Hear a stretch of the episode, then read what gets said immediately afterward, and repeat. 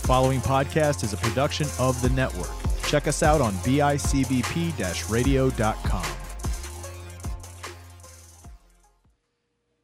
Trevor, my friend. Trevor, my friend. Uh, you know, I've been. Ref- you were actually referred. I always knew you to be a board game freak, even though we don't talk uh, as often as I'd like. But uh, I was referred to you as the, you're the board game guy. And that's why I came to you for this episode. To you, I gotta ask, what makes a board game great to you, or like even memorable? Like keeps you coming back to play it. Yeah, uh, I mean, freak's a good word for it. Um, because I know to most people, my obsession with, to most of the world, the board gaming hobby probably doesn't make a lot of sense, although it has grown a lot. But uh, to me, it, it really is a combination of things. It's just like the way other people would dissect a movie or a book. Sometimes the way it looks can be a big part of it, but at the end of the day, it's just how is it fun? Is is working through the game from beginning to end a fun, a fun thing to do across the table from other people? I mean, that's basically that's basically all that's required. I mean, there's a bunch of other things that can go into a good game, but am I having fun with other people at the table? Then it's a success to me. Right. I think it's, it's a great way to look at it too. Uh, Because I grew up with board games. Like that was our like our family's way of connecting. Uh, you know, of course, as we all got older and, and everybody's schedules kind of got crazy, uh, it was it was a little bit harder. But board games still brought me and my family. It was a total of five of us. You know, all together. We we'd set aside Saturday night. We play pop in whatever, pop in whatever, and we just we just play board games. And it was a cool way to kind of bring us together. And people don't do that a whole lot. I think like I feel like it's a lost art form in a way. Yeah.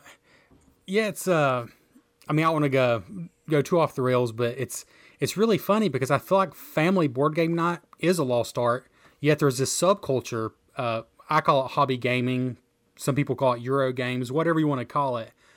This culture of like hardcore board games has really risen um, and in a way, it's kind of bringing back Family Game Night as people slowly discover it. But your old Hasbro Family Game Night or Milton Bradley Family Game Night, it does seem to be a, bit dead. Um, but there's this new new blood, I guess you could say. yeah, very uh, uh, intense stuff. Actually, the, when I originally asked you to be a part of this episode, I went and uh, I started looking up. I was like, man, I want to get some of the old family board games that I broke because I was a reckless child.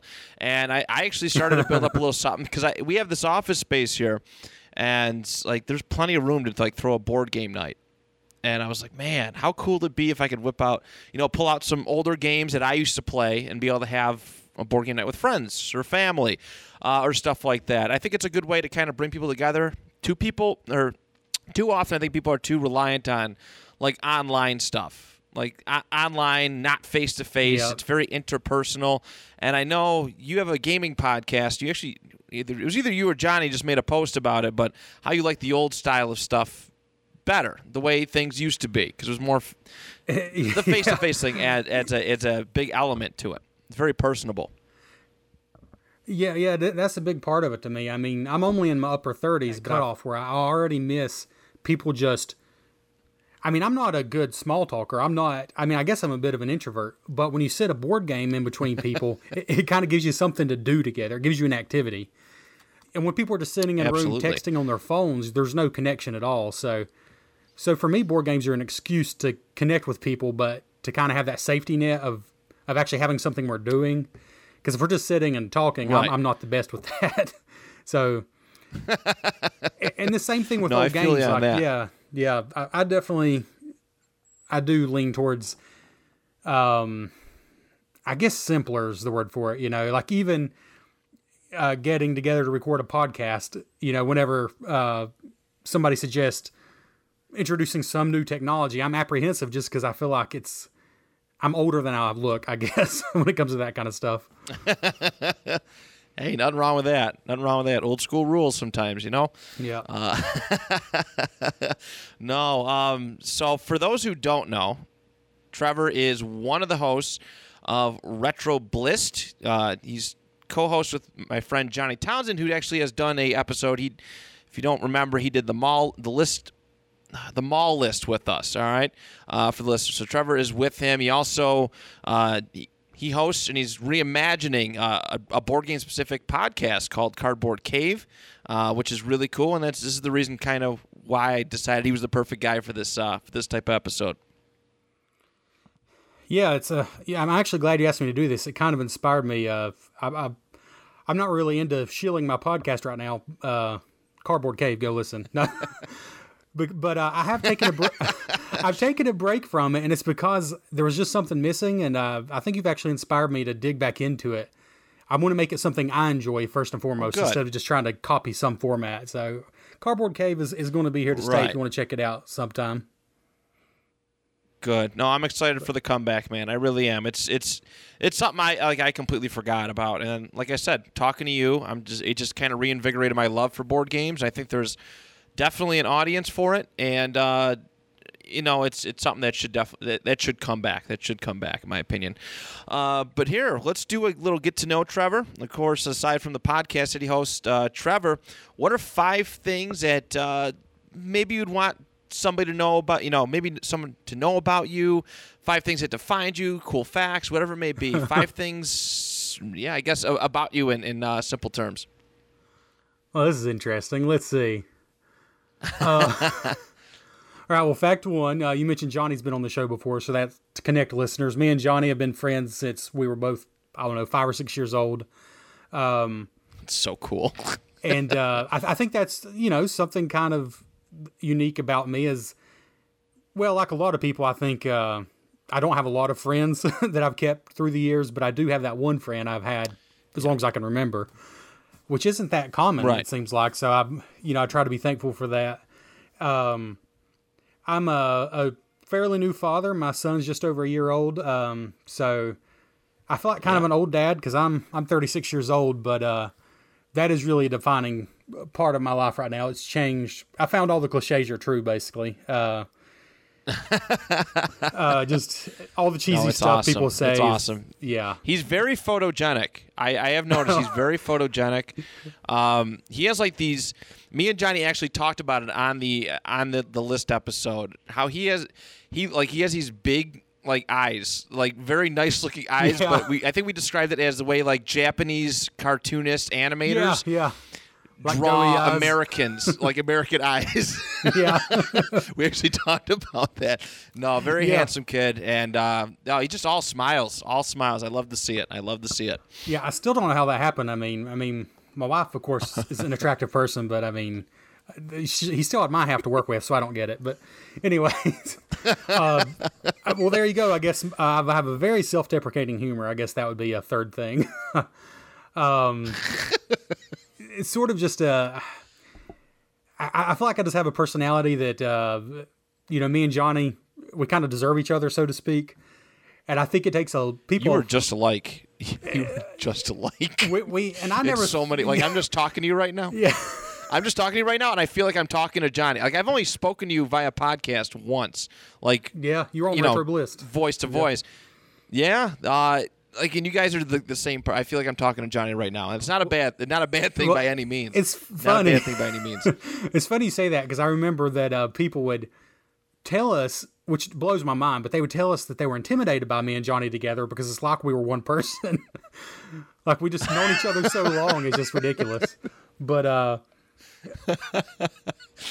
but yeah, since I'm on here to talk about board games, I guess one thing about me that to people in my hobby, the board gaming hobby, this isn't weird at all. But to most people, they're almost freaked out if they walk into my basement. I literally have actually it's two walls full of board games. Holy crap! like this house, uh, we bought this house. It's an older house and it has built-in shelves, and I filled all of those in the basement. And I actually had to buy two IKEA shelves because that wasn't enough. Wow, that's awesome. I can't even imagine the stuff you got down there. Yeah, it's uh I mean, I've been I've been into I mean, it's weird to say, but I've been into this kind of board gaming, the the hobby board gaming for I don't know, 18 or 19 years, which is a lot longer than most people because it's a pretty young hobby, honestly. Um, but Right. the good and the bad is I've amassed a collection of games that frankly I'll never be able to play them all, at least not enough times. We'll have to Yeah. come down. We'll we have to bring the network down for a board game night at your house. Oh yeah, that would be Just awesome. invite ourselves over. yeah, I'm always looking for an excuse. Honestly, I mean that's uh, that that is one of the battles. Just finding finding an excuse to play the games because people are curious usually, but it takes a little bit of a hurdle to get them over that over that curiosity and actually play. Oh yeah.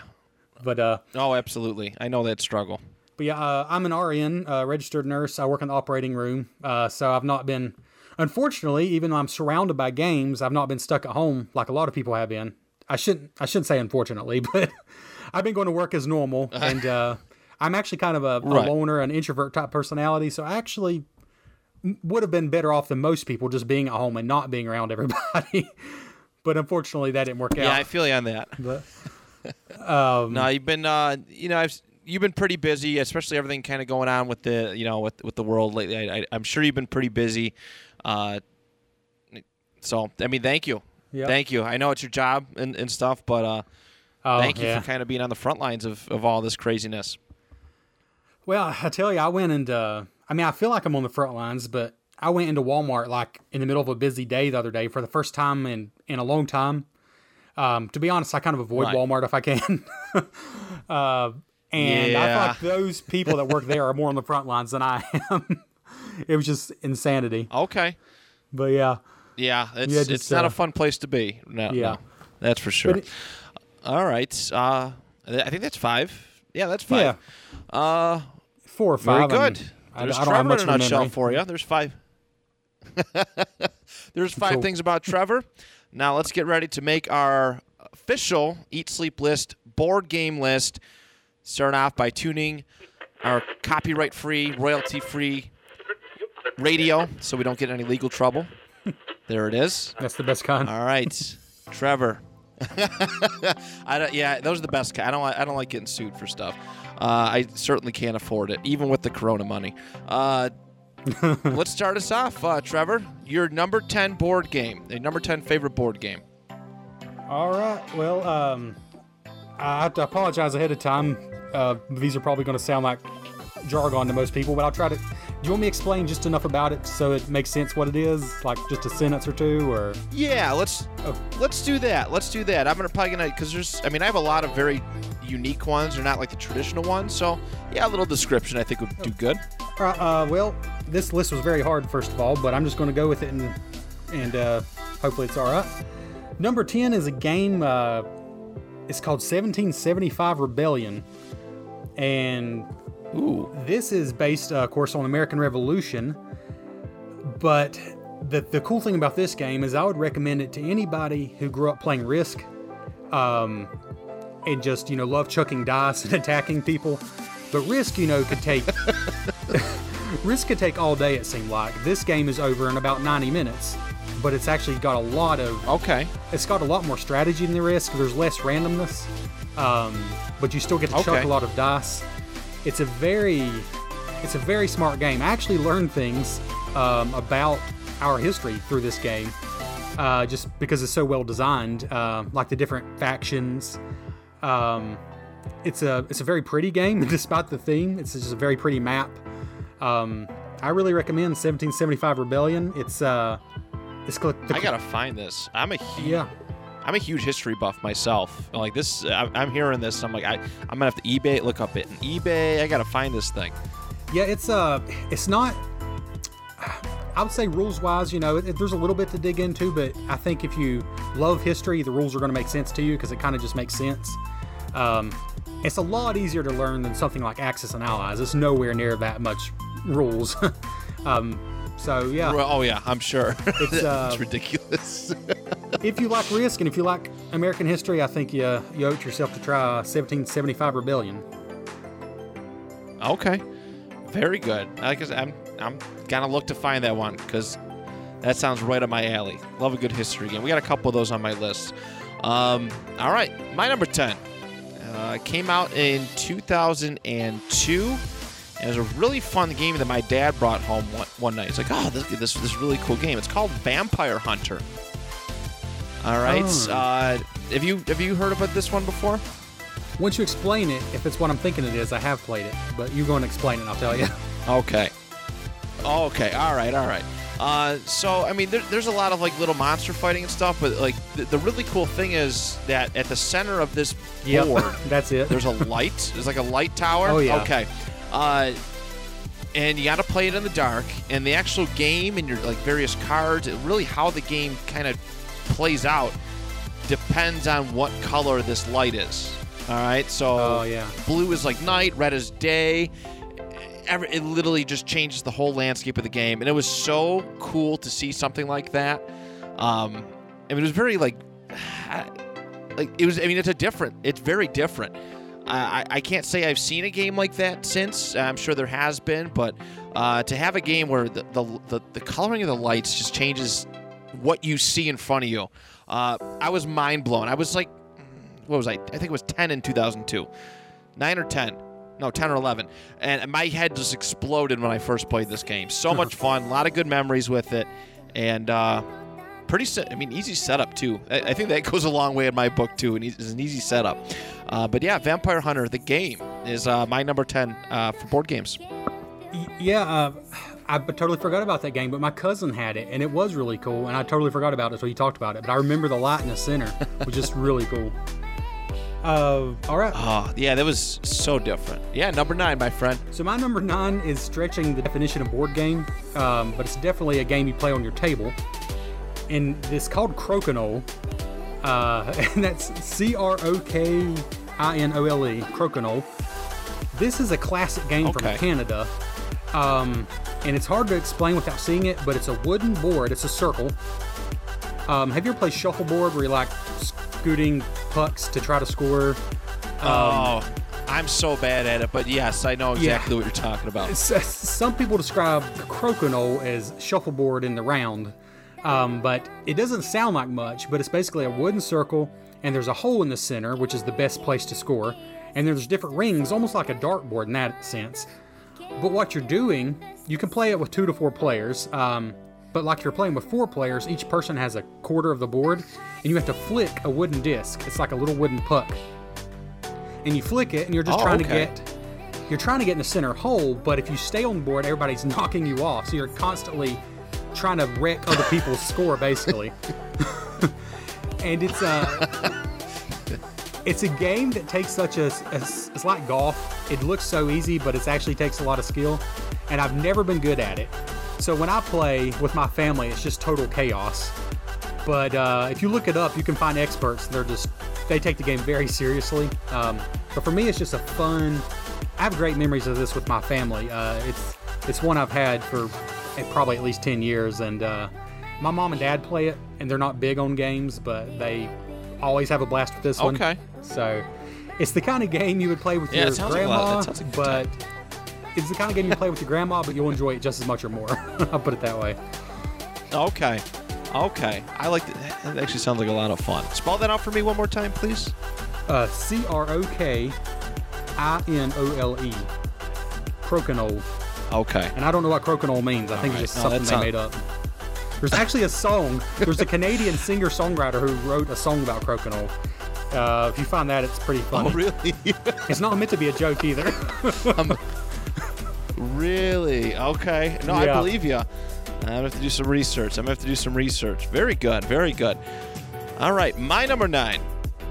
Uh, it's the game is called Goosebumps: Terror in the Graveyard. Terror in the Graveyard. This is one of the earliest board games that I remember as a kid.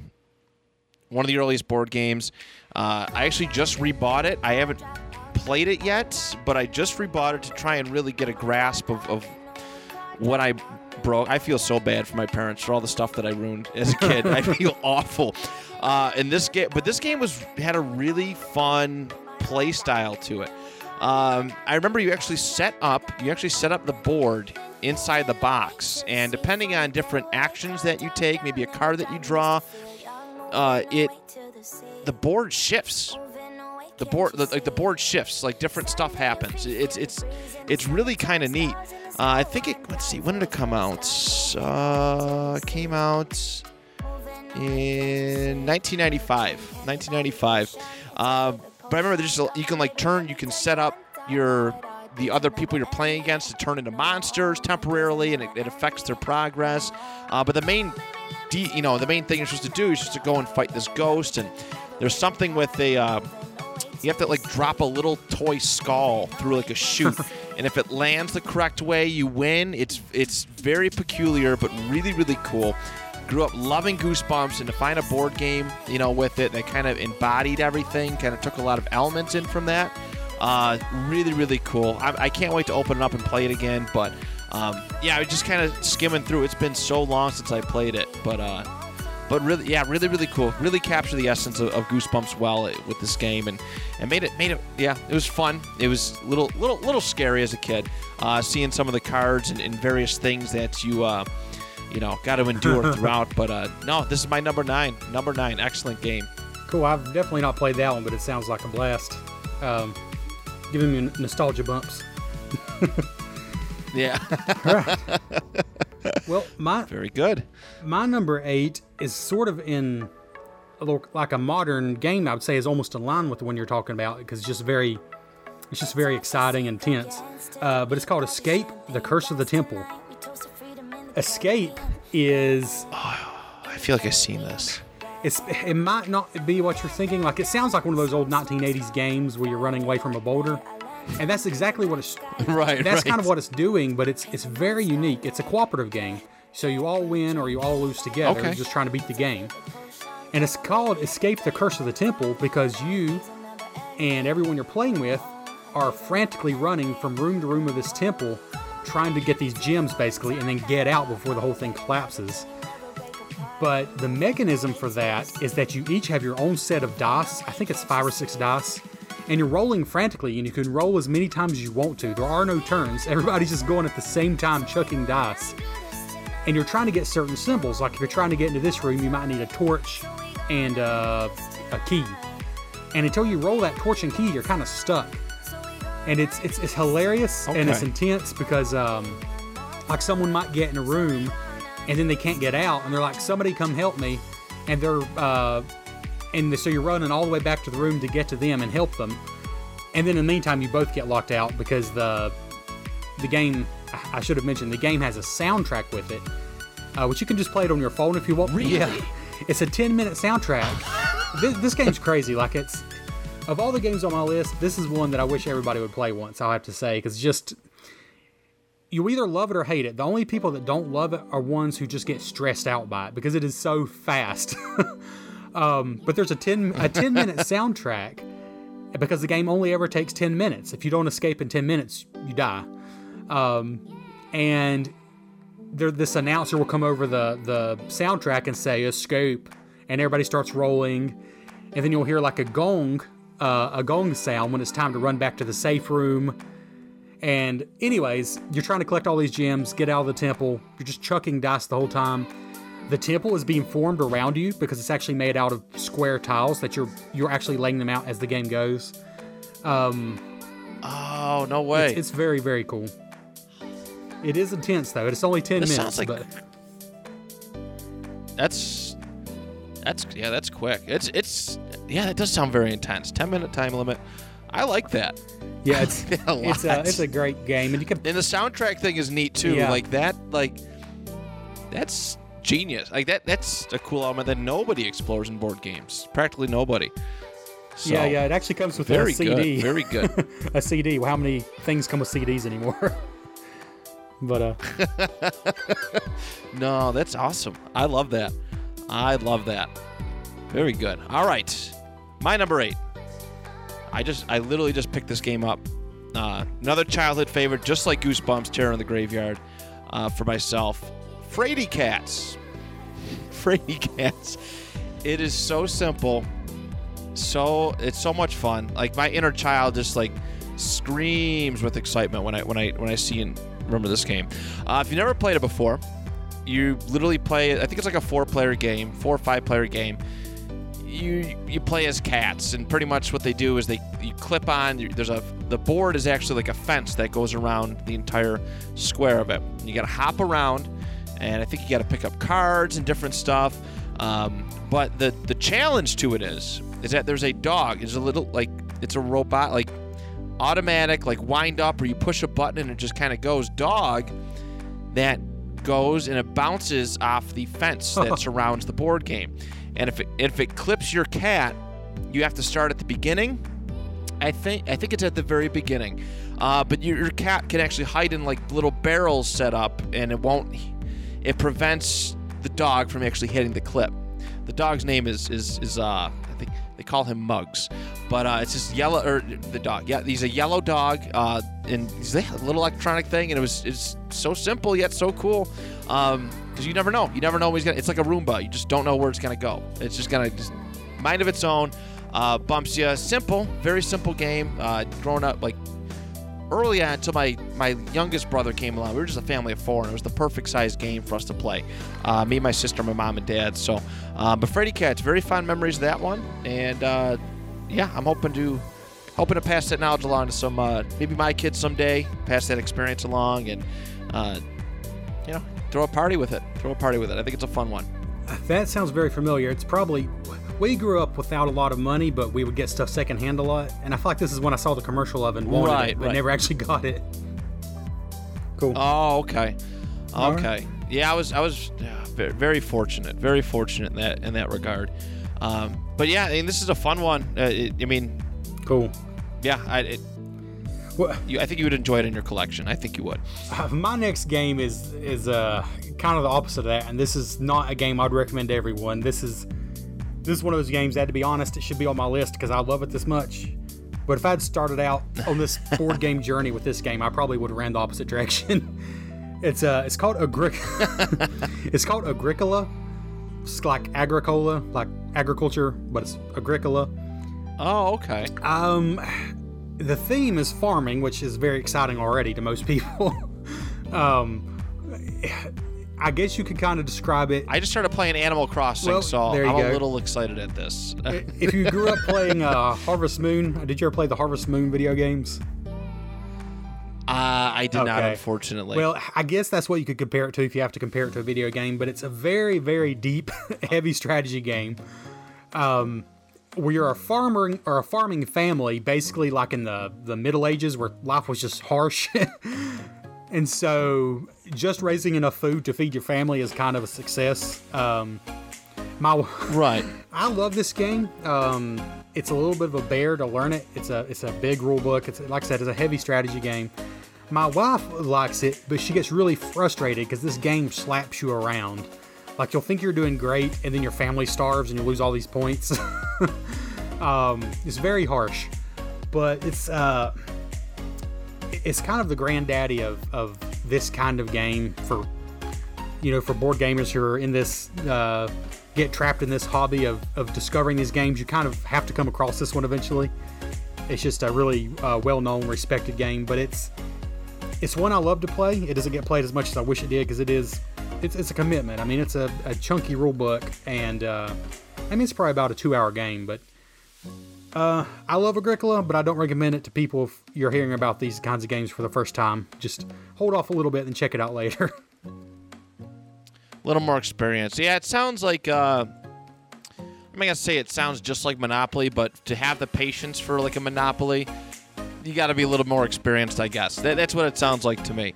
Uh, or, or at least really cool. That's a different one. and I hate to even use the word experience because it sounds like it sounds arrogant, but I would say just the desire. No. If you have the desire to play a really deep game and you know you're going to be reading a 20 page rule book and you're okay with that, then you're probably going to be fine. But just don't hop into it without knowing what you're doing, I guess. Right. Okay. Yeah. I gotcha. I gotcha. I think I I like what we so far. So far, we haven't had any games match. I think that's the coolest thing. Some of the other lists a little tighter. Yeah. Uh, you know that I've done. you're gonna run into some similar similar list. This one is vastly different. I, I'm I am absolutely in love with this uh, with this episode so far. well, I love the fact that Uh, I have. my numbers. Oh, sorry, go ahead. Go ahead. Sorry. I was going to say, I love the fact that I have no, you're good. You're good. a freakish number of board games, and yet you're introducing me to games I've not heard of or I forgot about. So I think that's pretty awesome. Right. No, this is this is really cool. I'm learning so much. I mean, some of the games that you you know you've mentioned, uh, like I've I've never heard of before. Never, but these are all things that I'd be very very interested in playing. Like that 70, 1775 at the top of your list was like, Oh, yeah. I gotta have that. I gotta have it. Uh, my number seven, I grew up a huge. Uh, well, I love movies. I, I, love movies, action movies. Lord of the Rings was the be all end all back in the day. And uh, one Christmas, I got the. It was the Two Towers board game. Uh, all right, this thing was really, really cool, and I eventually went and, and, and spread out because it's actually a compilation game. So what that means is, uh, so yeah, the first one I got was the Two Towers, but and, and it can operate as its own game.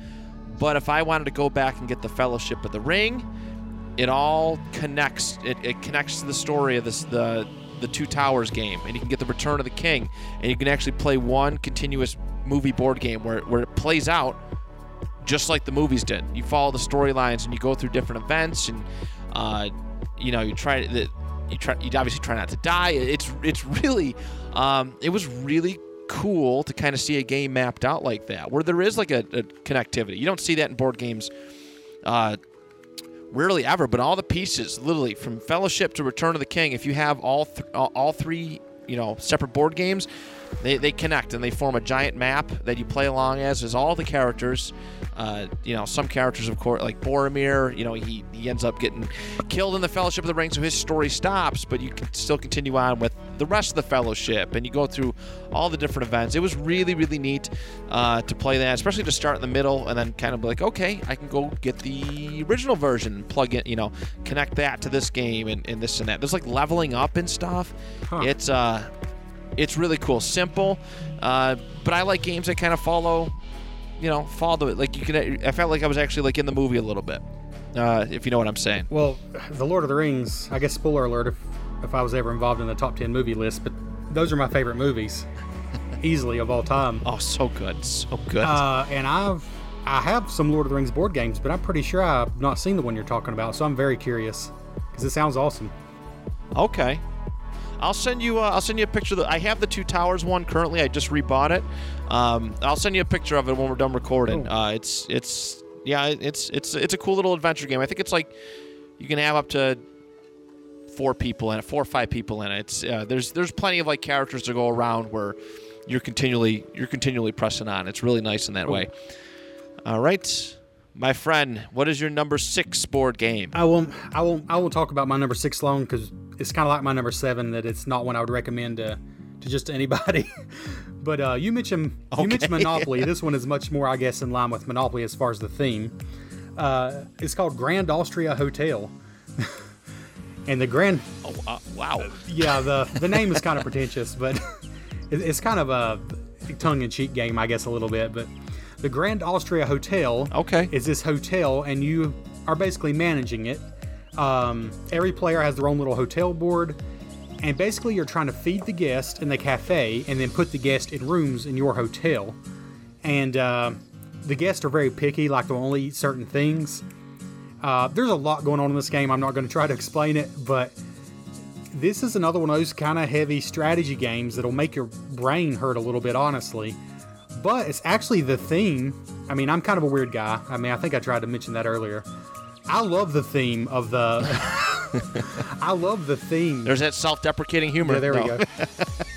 like I know most guys are like, give me zombies or explosions, but I like this theme of managing a hotel Yeah. and a cafe. I think that's cool.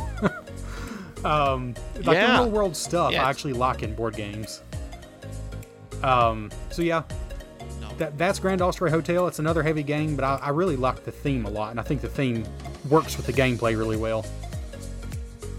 Yeah, I, like a simulation type Yeah, thing. yeah, Like, no, I'm never gonna. I'm never gonna personally manage a hotel. right. But it would be really cool to pretend that I'm running it uh, within the confines and rules of this game.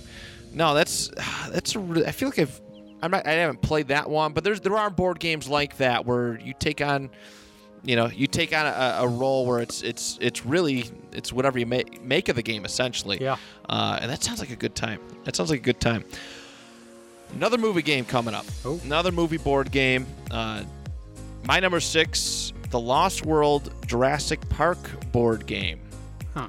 Now, this is w- one of the most controversial opinions I think I've ever had. I've gotten, gotten, been back and forth people. I think Lost World Jurassic Park is the best of the Jurassic Park movies. All right, Ah, Don't don't don't. You know, it, I get Johnny got a little heated with me. he might have got a little heated with me when I said it.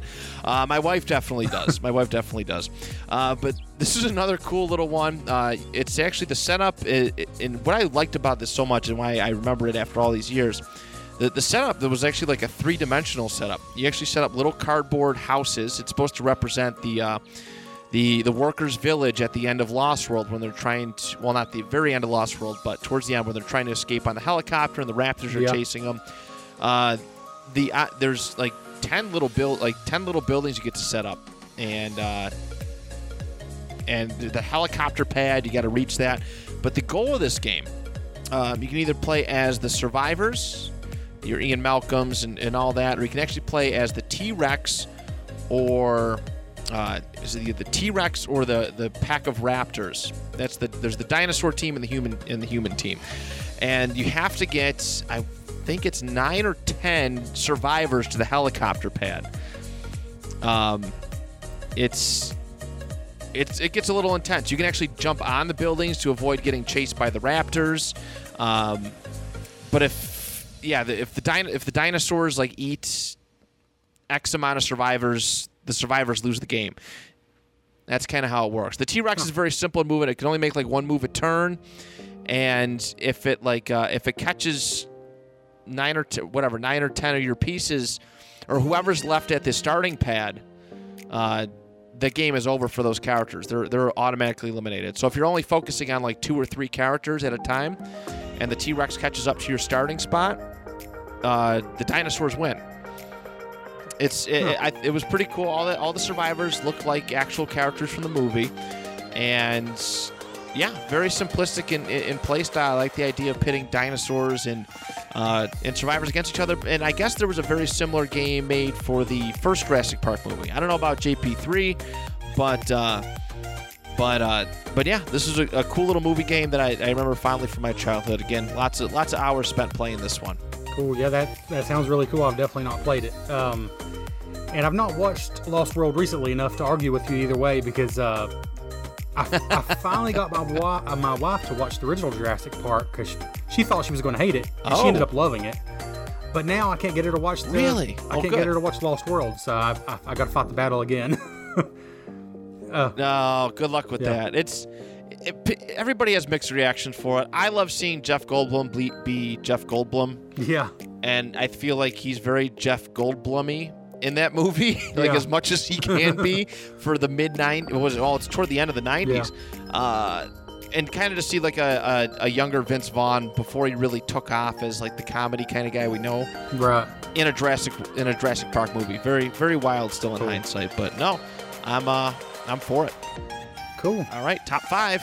All right, number five. Uh, and I realize now I'm just very much all over the place after having two kind of heavy strategy games with kind of dry themes.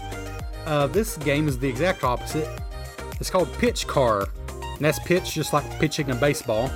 Uh, pitch Car, uh, because what you're doing, and this is again, it's barely a board game, but it's definitely a tabletop game. You're building, if you can imagine a slot car track, except instead of slot cars, it's just wooden pieces of, of a race car track and you need a pretty big table for this, and you're building them together in any shape you want. You can even put little ramps and jumps, um, twists and turns. Oh, wow. And you're building this wooden track, and then, if you remember, I was talking about Crokinole earlier, where you're flicking the wooden discs. You're doing the same yeah. thing in this, except they have little race car stickers on them, and you're trying to get your race car around the track. And uh, it's silly, but you can play it with a huge group, and it's just an absolute blast. Um, this is one of those games I don't get to play enough, but when you get a group together that just wants to have some fun and not take themselves too seriously, um, everybody's just laughing when you try to make this hard turn and you almost make it, and then you flip off the track. Because uh, if your little wooden car flips off the track, your disc, um, you have to go back to where you hit it from. Um, like I said, you can put jumps in the track, and you're trying to flick this wooden disc to make it to the next section of track. It's it's ridiculous. Um, and it's it's another one of those things that's way harder than it looks. So when you pull off a good shot, it feels good. Um, and all you all you need to play this game is one working finger because you can only use one finger to flick it with. um, That's cool. That's cool. I like that. It's not a cheap game because it's all wood, but it's one of those games that'll last a lifetime. You can pass it down to your kids, you know, if, they don't think it's weird or stupid, you know. Um, but I think it's great. That's Pitch Car. Yeah, you don't see too many flicky, flicky games like that. Like, I did a jokingly. I did like a jokingly like tabor, t- table top paper Right. football like matches here at our studio, and like that was fun. And I always, I was always wondering like, why are there no board games like this? Yeah, That's cool. That's a really cool one. I have a thing for flicking games for some reason. I don't. I really don't know why, but I just do. My wife can't stand them. She can't stand anything where you flick. Um, she can't. She hates crokinole. she doesn't want to play pitch car. But uh, Johnny loves pitch car. He can tell you about it. Um, I know he's he's played it with me a few times. But yeah, I'll have to ask him about his thoughts on it. No, that'd Yeah. be cool. It's it's got a lot of fun. Very good. All right, my number five. Uh, another childhood classic. Mar- it's the Marvel Superheroes Giant Game board book. All right, this thing, I've tried so hard to find it. I almost, I kind of almost got one uh, a couple weeks ago, but it was uh, the guy's wife who was selling it on, on eBay. Uh, she just donated it to some some charity with with kids who would probably appreciate it more. But um, I remember my mom coming home from work one day with this this giant board game book, and I this is something you never see anymore either. Um, but it was very simple. There was like blue chips and red chips, and there was like a there was like electronic aspect to it. I think there's some like talking, uh, but you actually like flip the the pages. Every page that you flipped, there was a different superhero themed board game element to it. huh? It was really co- it was really cool. I, I remember that they had a Spider-Man one. There was like Spider-Man Venom and like all these like classic early '90s uh, Marvel villains. They had an X-Men page, Fantastic Four, uh, you know, Avengers. They, they pretty much covered the the popular ones from that '90s time period, and they, they all had their own respectable game where you're fighting off various villains. And you know, I wasn't even close to the Marvel fan back then as I am now.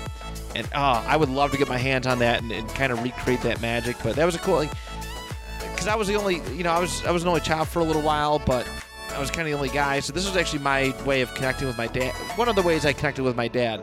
He would just sit down, he'd, he'd play board games with us, and this this game, board game book, uh, that my mom came home with one day from work, uh, and we, we just sat down and played it. We'd sit down and play it for a whole day, and it was it was really fun. Like it, there was a lot of there was a lot to it. You know what I mean? Uh, not all the games were the same, even though the, the pieces and stuff were were similar. Uh, it's kind of like uh, if you go to like Five Below and you get like one of those hundred games in in in one box. It was something along the lines of that. But there was just multiple multiple superhero themes. It was really really cool, and I have not seen it since. Huh. Oh boy, probably 1995 or 96. Almost had it, but uh, yeah, it's been a long time. That's a really cool idea. Just uh, yeah, the the book idea. That's a really cool idea. Huh. It's it, it'd be perfect for like traveling. I think it'd be Yeah. like it's an ideal thing for traveling if you're if you're on a road trip and you're stuck in a vehicle with somebody. Oh, let's just pull out the, the board game book Yeah. and and and have some fun and pass some time. I think it it was a great concept. Yeah, something you never see anymore. Yeah, that's the kind of thing uh, I wish was pushed more now instead of. I mean, not to sound like an old man again, but some of the ridiculous toys that are pushed on kids now. Anyways, Oh my God, yeah, you ain't kidding. well, my number four to go back the other direction again is another heavy game, but this game uh, has exploded in popularity amongst the board game hobby crowd.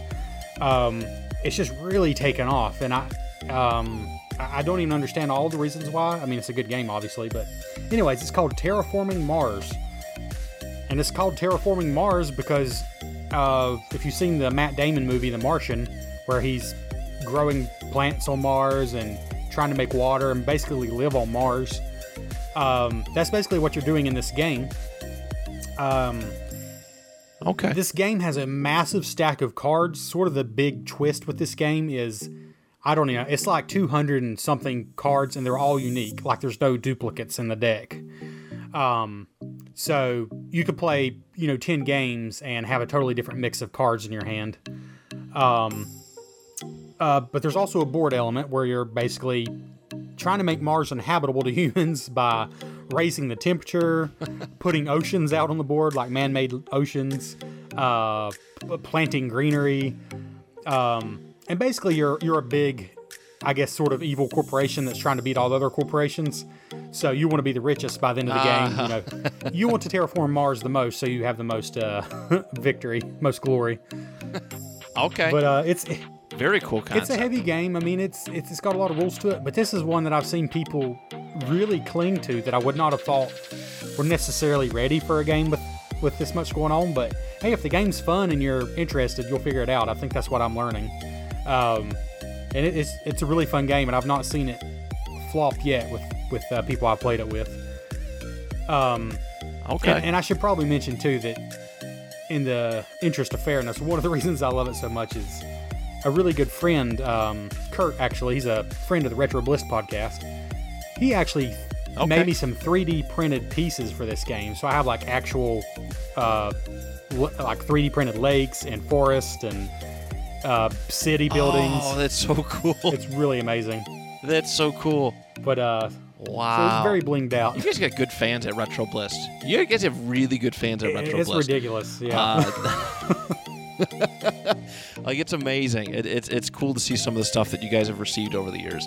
Um, but no, that's cool. That adds a fun element to it. Uh, yeah, it's it's almost like uh, I look at stuff like that as in like an RPG kind of sense, like a role, uh, like a Yeah. true like role playing sense, where you can make the games what you know, however you want it to be.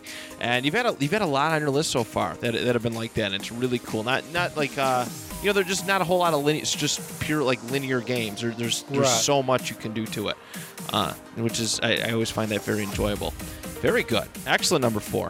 Excellent number four. My number four is uh, it's it's one that we've we've already mentioned, uh, not on our list, but it's something that we have to discuss at the top of the show. But that would be uh, Axis and Allies. Ah. Axis and Allies is on my list. Uh, I will never forget trying to put that that game together.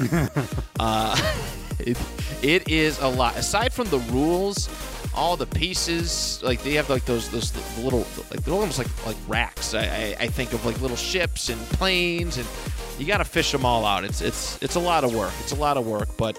Uh, we have a local comic book shop here called House of Fantasy, and my dad uh, used to like used to like to take us there. And we scrolled through one day, and he seen it was there for sale.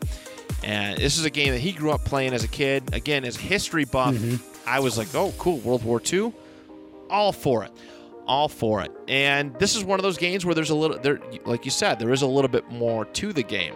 Very historically, pretty historically accurate.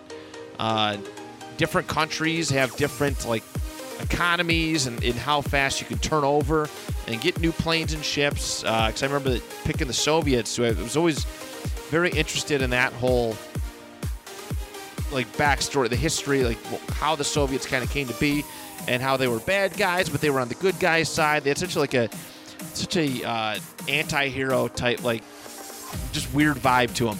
Uh, so I picked them, but it was like it was hard to kind of jumpstart like the economy for them and, and, and get planes and, and troops and all that good stuff. Uh, you know, put out. It, it took some time. Uh, I was a little. I- didn't understand why they didn't include Italy. I don't know if that was like included in other versions, but the version I played, uh, I think it's a pretty universal adaptation. Is U.S., Britain, and USSR, and then there's Germany and Japan on the other side. Uh, but it was, yeah, I, like I said, I love history. Uh, World War II is such a fun period of time. It is a complicated setup. It's it's uh, it takes a little while to understand the rules. He bought it at a time where I was just kind of like,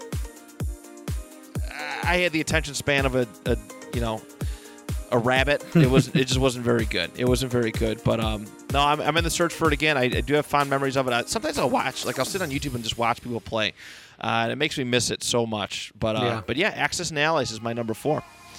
Axis and Allies is one of those games that I feel like I should have played, but I never have, and, and now it's kind of like, um, I mean, I, I mean, I'm sure I played games with rule books as big as it, but it's it's sort of from a different time, and it's weird. As many rule books as I've read, it still intimidates me a little bit, just because it's written so differently than what I'm used to playing.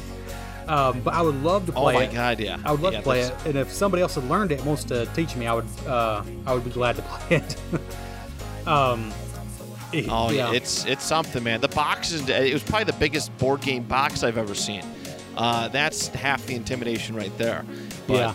Oh yeah. Oh yeah. It's it's worth it if you learn. If you learn it, it's a it's a it's a pretty good time. Lo- longer style game, but uh, no, a lot of fun if you ever get to learn it. Sweet. Well, my number three, uh, Johnny's getting a lot of love on this episode. I kind of hate that. He doesn't need extra. Yeah, His he head's is. so big already. But, but uh, my number three is, is one of Johnny's absolute favorite games. I know because I, I kind of introduced, or I did introduce Johnny to sort of these style of games, and he's he's been a willing victim, I would say, at the very least. Um, and Ticket to Ride Ticket to Ride, I think, is one of Johnny's favorites. Uh, it's actually my wife's favorite game. It's how I introduced her to to my board game collection. Um, Okay. Ticket to Ride is one that you actually might see at your local Walmart or Target.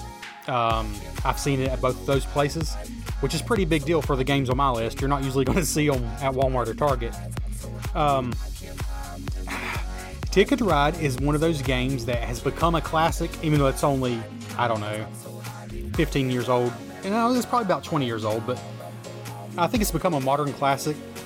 It's, uh, I mean, it's certainly not sold like Monopoly or anything like that, but it has sold millions of copies, which for these these kinds of games is extremely rare. But basically, um, one of the cool things about it is I'm well, I'm kind of cheating here because there's tons of different maps and there's different versions you can play, um, and they twist it up in little ways. Uh, the regular Ticket to Ride is on the USA map, and basically you're Okay. the great thing about it is if you grew up or your family grew up playing just traditional card games like Rummy, it kind of makes sense. Because really all you're doing is you're collecting sets of cards that have different colored trains on them. And you're playing these sets of cards to lay your your trains down on the board basically to claim routes. Uh oh. Ooh, And it's it's very I like that. it's very uh it just feels so classic. I don't know how else to put it, but it's, it's very strategic. There's there's luck because you know you're drawing tons of cards, um, but it's just a great great family game. It's, it's truly timeless. Um, and there's an Asia version that has team play, like you could go with partners against other teams of two. Um, uh, there's a Pennsylvania one. There's UK. There's a Japan map just came out this year actually. Um, there's all kinds of maps for it, but just the regular Ticket to Ride with USA map is just a classic. Um, and as many games I've played now, including some that are a lot more complicated, Ticket Ride is still just one I always, always enjoy. It's just uh, always a good time. That does sound like a good one. I I feel like I've heard of it. I definitely never played it, but I feel like I've at least seen it, passed probably passed by it, uh, glanced at it. That would be a fun one. How many players is that about? Uh, Uh, the original one is two to five players. There's different versions, but two to five is the base game, and it, and it works fine at any of those numbers, two to five. I, I highly recommend it. I, I, it's one of those I don't think you can go wrong if you want to have a family game night. It's uh, it's it's actually probably the game I would start with of all the ones I've mentioned. If any of these sound interesting, Okay. Okay. Very good. I'll take your word for it. All right. My number three. They've. Uh, I don't like the newer versions of it, but I, being a '90s child, uh, th- I feel like the '90s version of this game was was the best one. That's that's Mousetrap. oh, That's Mousetrap. Uh, you know, back again, back to the childhood, of, of course. A lot of a lot of good memories of board games in my childhood. Uh, I feel like the setup was just better. Uh, the '90s version, we used to have like a, a little like the, the fact that you got to play with like a metal ball, uh, little metal ball, and build these wonky traps that I, I don't even see. I don't even notice some of those when I when I watch videos of the newer version of Mousetrap. But uh, but yeah, led to a lot of a lot of, a lot of fun fun uh, game nights. You know, traveling around building building building the traps. It takes a while to kind of get everything fully there. Of course, it takes a little while, uh, and there was probably only a few occasions where I got to see the full mouse trap set up. Uh, but regardless, a good time, a, a fun family game. You know, with kids. I'd play it as an adult in a heartbeat. But uh, yeah, that, that one was uh, that, that one's close to the heart for me. because I, cause I have seen it, and it's like I don't know, I don't want to say it's like dumbed down, but uh, I'm sure like rules and, and you know stuff like safety stuff. Yeah. I'm sure they, I definitely know they don't pack like a small metal ball with that game anymore. I definitely know that they don't Yeah. do that. Uh, have kind of changed how how Mousetrap is is operated, but there was so many cool little gadgets and and, and, and like tracks and, and, and just different stuff to, to kind of put in, man. Good time, but that's my that's my number three. A lot of uh, again one of my earliest one of my earlier board games that I remember growing up on. Yeah, Mousetrap is a game that always fascinated me, and I, I just so fascinated me. But I know for sure we never played the actual rules. I know we didn't. we uh, we were just pretty pretty Yeah. stupid little kids, I guess. Really, we just we just uh, we love to just set it up and and mess with it. But we never. I don't know why. I mean, I don't know why it never crossed our mind to actually play the game. But but yeah, it was it's definitely a cool toy for us. That's how I was. That's how I was with Pokemon cards back in the day. I didn't know the full rules. I just kind of did whatever I thought do it, and it just kind of worked. Uh, so it's understandable. It's understandable. It's weird though. The, the game's like it- obviously you play with parents and stuff, but it's oriented orientated towards kids. Yeah. Uh, but like you said, same same thing. It just too lazy to kind of go through with it and play it the way it's supposed to be. You just kind of do what you want. Uh, but yeah, Mousetrap number three. All right, my number two is uh is the newest game, at least the newest to me on my list, and uh, probably the reason it's so high all the way up here at number two is I just I want to play it right now because it's a game that I just got a couple months ago and and I played it probably half a dozen times already, uh, which for me is a lot, uh, especially for a longer game. Anyways, it's called Underwater Cities. And Underwater Cities is another one of those games that uh, you better know what you're getting into. It's got a a pretty chunky rule book. It's got a lot going on. I'll, I'll be honest, I was a little bit overwhelmed when I was teaching it the first time, uh, just because you see the glazed over look on the people's eyes you're teaching it to. it's uh, it's, it's kind of disheartening when you're just staring into the void there, but um, Yeah. but but once we got playing, um, me and my wife love this game. Uh, we play with my sister-in-law Kelby. Um, just I love this game. I'm excited for Johnny.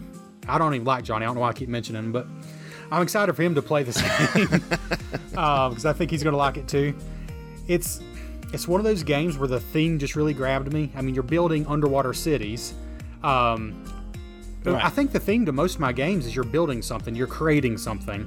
So by the end of the game, Right. Yeah, I have noticed that. yeah, by the end of the game, you feel like you've accomplished something, even if it's just cardboard and plastic, you know. Yeah. So you're you're putting these little plastic domes out that represent like domed underwater cities, and you're building little tunnels to connect your cities.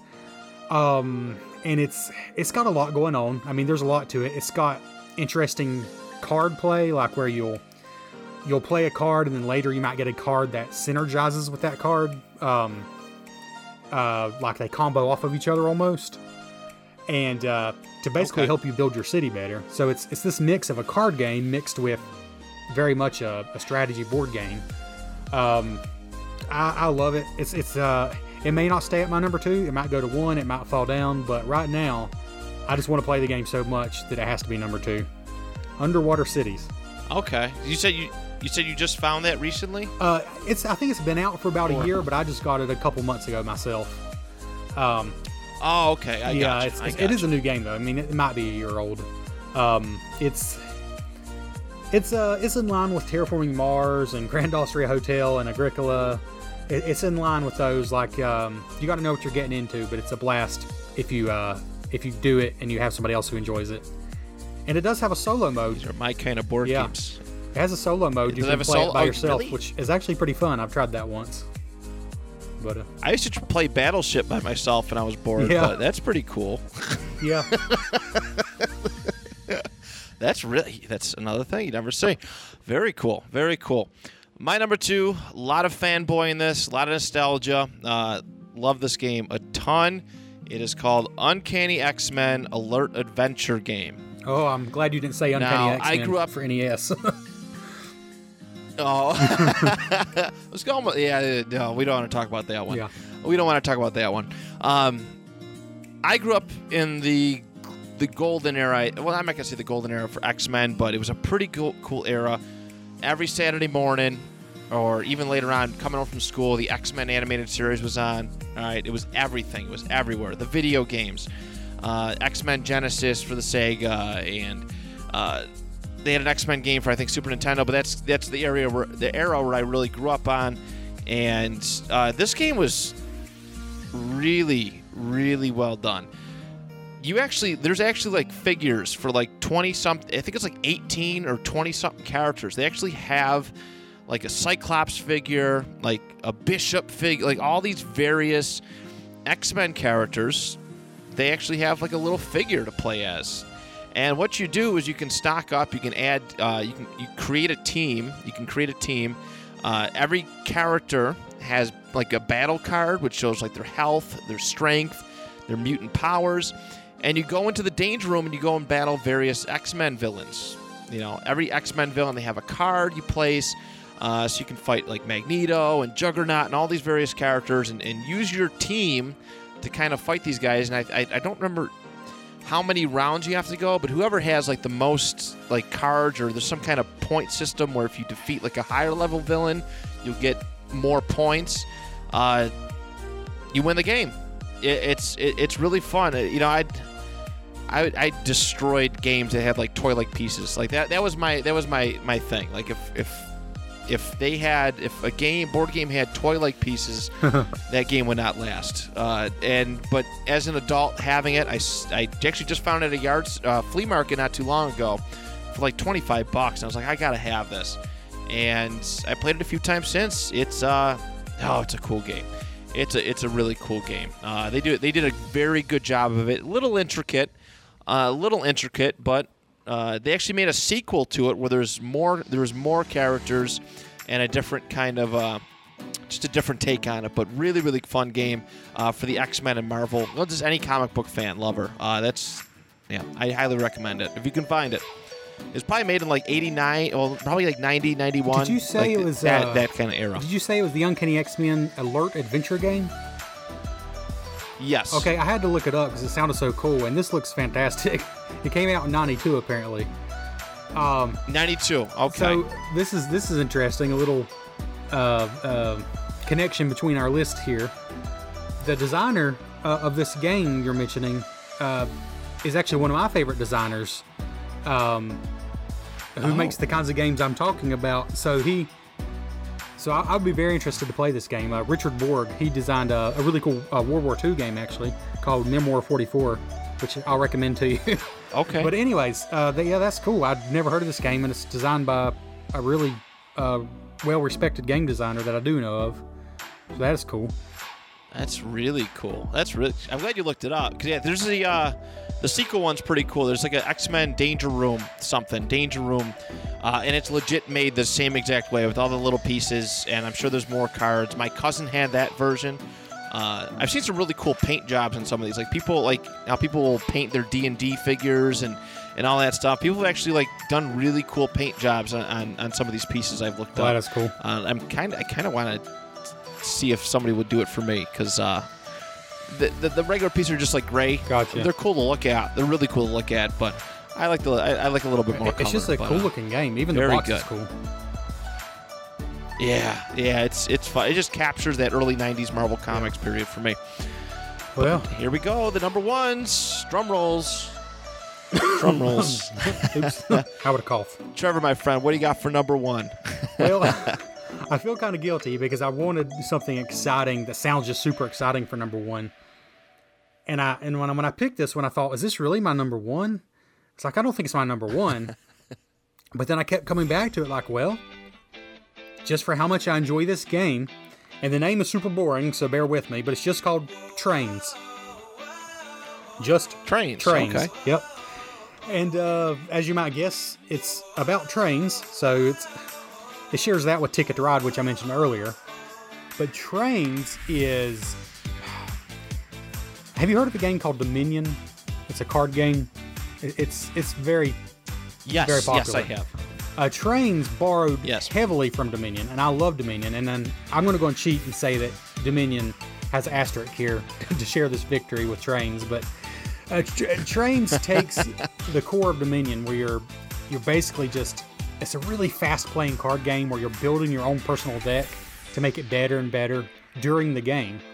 So like your deck starts out really lousy, um, but you'll eventually get better trains and better just equipment and things. And then you're laying your actual trains on a board, a map, and there's a bunch of different maps. Um, uh, it, the game was actually designed by a Japanese designer, so the I think the original maps are like Tokyo and Osaka or something like that. But there's also a USA map Okay. with Germany and all kinds of maps. But really, it's this mix of, and it's, it's hard to make it sound exciting, but it's just so fun because the turns are so quick. It's one of those games. Uh, it plays two to four players, and like when you're playing a two-player game, the turns are so quick you almost don't realize it's your turn again. Because by the time you've got your hand of cards back, it's already your turn again. Um, but basically, you start with a small deck and you're building, you're buying cards from this card market uh, until eventually you've got a big deck of cards by the end of the game that's your own personal deck you're playing from. And you're basically trying to connect spots on the map. Um, you're building skyscrapers and things that are worth points. It is hard to explain, but it's uh, it's just so much fun. It's uh, just I, I have a smile on my face every time I play this game, and I can't really explain why. Why I would put this as my number one? It's just it connects with me in a in a Right. big way, and it's not nostalgic. This game's only I don't know maybe five years old. Um, it's just so good. It's uh, and it's one of those I would say if if you're listening to this podcast and you feel like you want to try something that's got some strategy to it, I think most people could handle this even if they've not played a lot of these types of games. It, uh, Ticket to Ride is definitely, I guess, more of a family game. This is sort of a uh, more of a strategy game, I guess, for a little deeper. But it's A little bit more to it. a little okay. bit more, but it's not bad. It's not. If you've played Dominion, you've already got half the rules down because it really does play a lot like Dominion. But anyways, that's Trains. Okay. Sorry to end on a boring sounding game, but it's definitely not boring to play.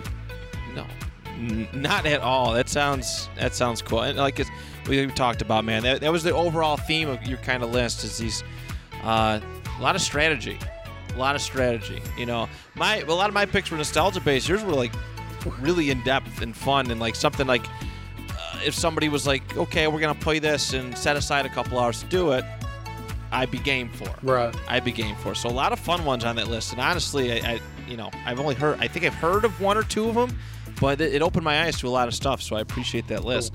Uh, my number one, my number one, it's, uh, I'm not gonna say it's vanilla as well, like uh, it, as far as name, but um, it is one of those kind of classic, classic board games. As you all know, as I've said a lot, I'm a history buff. I love.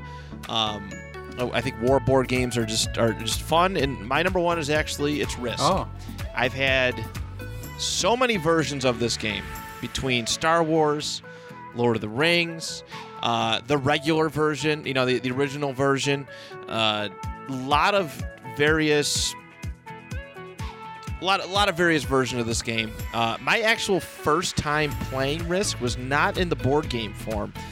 The PlayStation 1 had a version of Risk where you can actually play it Yeah. as a board game or you can play it like it's real time. I love that video game. But me want to kind of go back, you know, the, the, the, the way that the characters are designed, the artwork is, it's very, uh, it's it's designed for it, like the, the, the colonial period, like that 16, 1700s type era. And that's really what my focus has been in world history. And it's just, um, man, it's really cool. Building up your armies, uh, you know, putting the cards together so you can actually build up your armies faster. Uh, you can do it like, I mean, honestly, playing the board game, you probably make agreements with people and just and just double team and, and so many. but I played uh, the Lord of the Rings one was really cool. It actually came with a with an actual ring, like a like a it was a metal, like legit version of the One Ring that's cool. and that was pitting the different armies, the orcs and the elves, and, and different stuff. The, the various scenes have, have helped it, but I mean, as simple as it, it, it works, it, it works very well. Uh, you know, various map. Obviously, the world map thing is just it's really cool. But um, but yeah, so Risk is my number one, and we are all the way through. Wow. Whew. We did it. I probably just made your longest episode We ever. did it, my friend. no, no, probably not. Prob well, maybe we'll see. Uh, we'll take a look. But honestly, this was uh, very nostalgic to listen to. Very, I learned a ton. Trevor, thank you so much, my friend, Oh, thank uh, you. for taking time out of your day to be on the show. Uh, you want to tell the listeners where they can find uh, Retro Blist and uh, uh, and your your older episodes of Cardboard Cave? Yeah, uh, Retro Blist, anywhere you get podcast. Uh, we also have a Facebook group. It's small, but we have a lot of fun. Also on Instagram. Uh, the same thing for Cardboard Cave, my board game podcast. Uh, like I said, I've taken a couple month break, but I'm going to come back with a new format, and I've got six or seven episodes up there. But it's uh, Cardboard Cave on Instagram, Facebook, or anywhere you got podcasts. And uh, you might be disappointed, but you should check it out anyways. well, the good thing is, uh, like, none of your episodes are very time sensitive. So, No. like, people can just kind of jump in and find uh, a board game or, a, or in Retro Bliss case, a video game that they would enjoy, Yep. and just hop right in. And it's it's not very time sensitive. So, I encourage you all to check that out. They are part of our network family uh, at bicbp-radio.com. But uh, but that is a wrap for this episode for this road trip. Trevor, once again, thank you, and uh, to the listeners. Do you even list?